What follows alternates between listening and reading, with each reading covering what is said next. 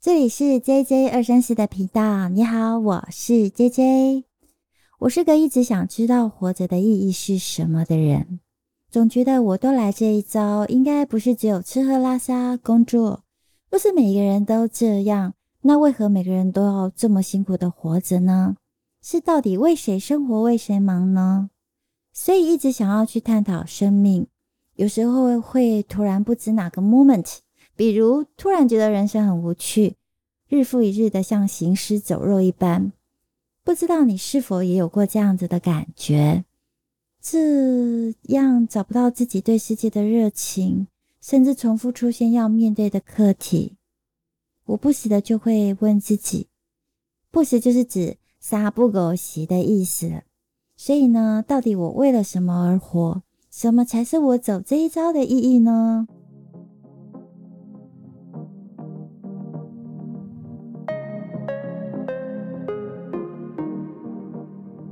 我想每个人都有每个人的使命。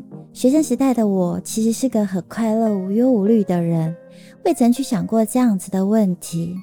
但当第一次啊，我同时面临到我最爱的父亲过世和第一次男友的背叛劈腿之后，OS 这两件事都是我人生中最怕面临的事。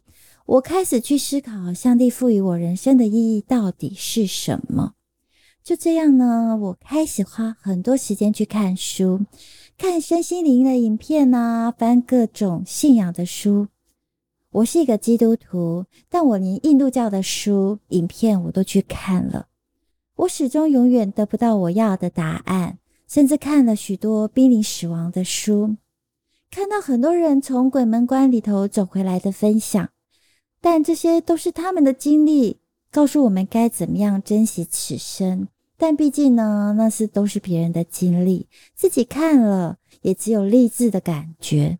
我甚至也去请意身边能遇到的老人家或者是长辈，然后还曾遇过有朋友这样回答我：“你呀，就是太闲了，生活没烦没恼的，才会去想这些有的没有的。”可是真的是这样吗？难道我的人生只需要吃饱喝足？身体健康和平安就好了吗？难道就没有其他的选项了？如果每个人来到这个世界都是这样，那真的会觉得自己人生走这一招很有意义吗？人生就如同一部戏，想要演怎样的剧情，其实自己就是导演，可以把这部戏导成一个人可能上下班，然后回家看电视啊。假日偶尔和家人出去走走啊，不然就是来个节日吃个大餐，日复一日。请问这样的剧情，如果你是观众，你会想看一辈子吗？不，不会，你一定会觉得无聊透顶，连想看都不想看，立马转台。但为何这样的剧情变成你的人生时，你却是让自己的人生变成这么无聊的一部戏？如果是我，我真心不想这样，因为我们这辈子只有一次机会当自己人生的导演，为何不让自己的这部戏更精彩些呢？当这部戏谢幕时，我们会无愧于自己没有白白来这一招，而这部戏是可以让人回味无穷的，这就是我想要的人生，不一定要跟别人一样。所以你这一生到底想要怎么过？怎么导这部戏？你想过了吗？想想，我从国中就认识上帝，一开始是跟着同学玩玩的心态。毕竟我的家族是传统民间信仰，这里头又有很大的庙宇。爷爷和爸爸都曾是南北这方面有名的人士，但因为从小到大就是在庙宇玩把杯啊、抽签师长大的。教会却给我前所未有的平安喜乐，于是我就偷偷不让家人知道信了上帝，因为这件事对我爸爸来说真的会让他无地自容，因为大家都叫他 s 呢。或许因为我太认真寻求了，感动了天。有一天突然像被雷打到，我努力的找寻，终于明白了。天啊！我很庆幸不是在入棺材以前，我还不知道自己活着的意义是什么。这样我真的会遗憾终生。原来我活着的意义就是去爱别人，帮助别人。自己体验之后，才是真正能激动并感动内心的。终于明白，那个曾对自己过去没热情、对一切都提不起劲、不快乐、对人生了无生趣，甚至消极茫然的人，就是我过去的样子。当体会之后，这个感觉褪去。进而取而代之的是希望，觉得人活着真好，因为我可以找到活着的价值。那种感受就像你瞎了好多年，一直在黑暗里度过，慢慢的对人生、对你的生活周遭一切早已没有太多的想法，最后只能奢望活着不要受伤就好。这个时候，你根本看不到眼前一切美好的事物。但是，当你找到属于自己生命的意义，就像现在的我一样的感受，这种感觉就像再次睁开了双眼，眼睛再次重新看见光明。这时候，你就会觉得自己应该要好好看看周遭事物的美好，并且开始分享给身边的朋友。甚至你会开始想主动去帮助那些跟我们当初一样看不见的人或者需要的人。这个改变过程中，回到我的信仰，才会发现上帝要我们做的不就是如此吗？我过去怎么都没感觉呀，只是觉得这些不就是行为的准则而已吗？没想到是因为我看不到。也无法理解真正的内涵与深沉的意义。原来这么深的意义，却也是这么简单。而且在圣经里，主已经把我生命的意义活出来给我们看了。我此时此刻才惊觉，什么是体会和感觉。我从小就是个喜欢祝福别人的人，即便从以前的写卡片到现在的电子讯息。只要可以在过年或圣诞祝福的季节，我都会认真的把当年的人生体悟和朋友们分享并祝福。可惜啊，慢慢发现人心终究抵不过科技，这么快可以联系的祝福，人们随手可得，已经不再珍惜。你说，人们怎么会这么不珍惜朋友用心给的祝福？有线上我的朋友，你听到了没啊？不过我可能想太多了，因为他们可能也不在意呀。此生到底什么才是你人生在意的？我也不知道。可能很多人就是不需要朋友吧，赚很多钱啊，每天有家人陪伴就好。那我可能自己没有办法。我的人生这部戏想要精彩些，多点元素，多点温暖，多点祝福。至少在戏谢幕前，我觉得是值得的。有人记得你曾经在他生命中有意义的，即使这辈子只有一个人这样觉得，我觉得人生值得了。这才是我想要的人生。它不是物质可以取代的，钱、名利、权利。是无法为自己死后带走和留下对人的意义和帮助的。于是呢，当我体会到真正的爱人，看到别人的需要，去帮助他们，尽自己的一份心力，你就会更清楚你人生这部戏要怎么演，要怎么让人愿意一辈子怀念，就是要带给别人爱，不是吗？聊到这里。我想跟你分享我生命中非常值得的事，就是在前一两集一直谈到我家的米多多，它是六年前从流浪动物花园领养的毛小孩，白色身体和淡淡的黄斑纹，有着超短的短腿和可爱的米格鲁头，因为它是柯基和米格鲁混种。汇集了两种可爱的特质哦，但是可能有被主人弃养并遭到捕狗大队的捕捉，对人呐充满了恐惧，所以他来家里半年之久都是屁眼看着我，从没有正眼瞧过我。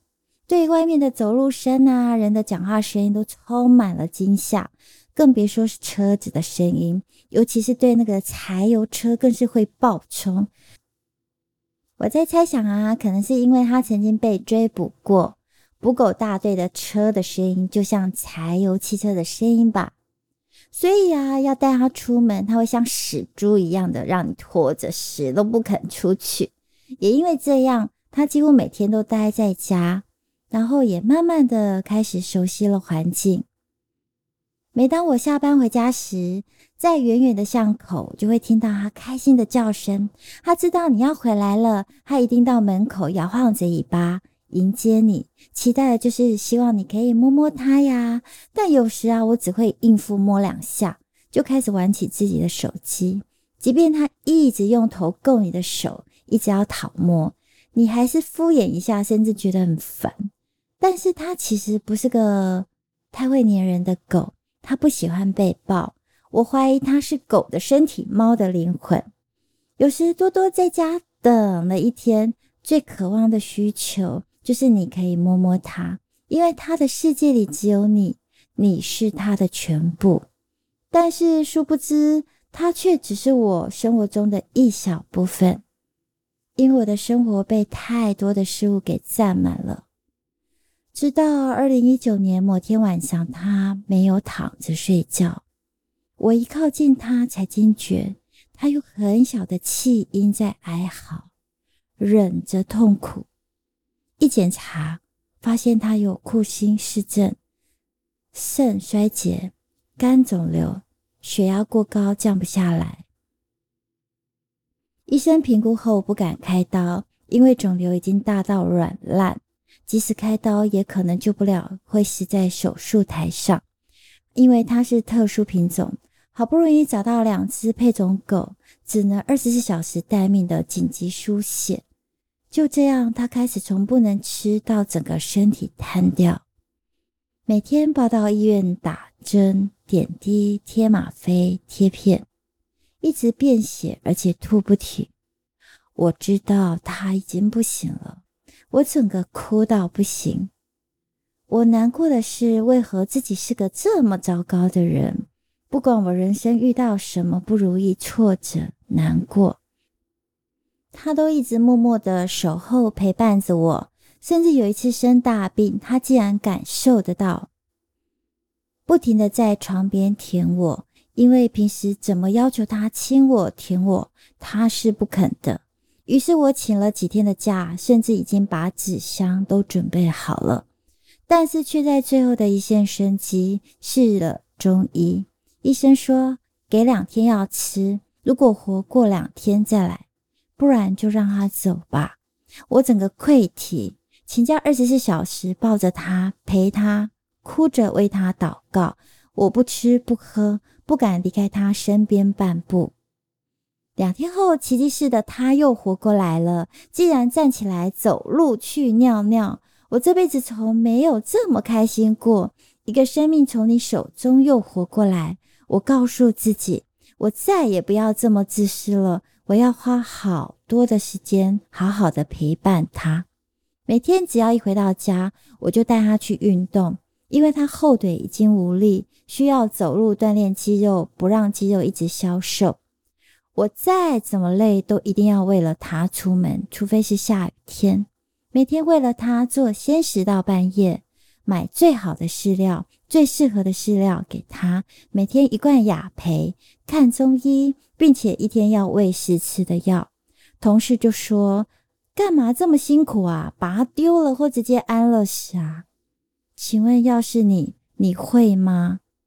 他曾经陪伴过你，在那些日子里不离不弃，默默的陪伴着你，不管你如何，都宁愿忠心的守候。而我这时想好好爱他，陪伴他，让他知道他即使生病了也不孤单，也不会再被丢弃了。谢谢他愿意再次给我机会，弥补我过去的忽略，让我不至于愧疚致死。也谢谢他愿意让我可以有爱他的机会，再苦再累，我觉得都值得。钱再赚就有。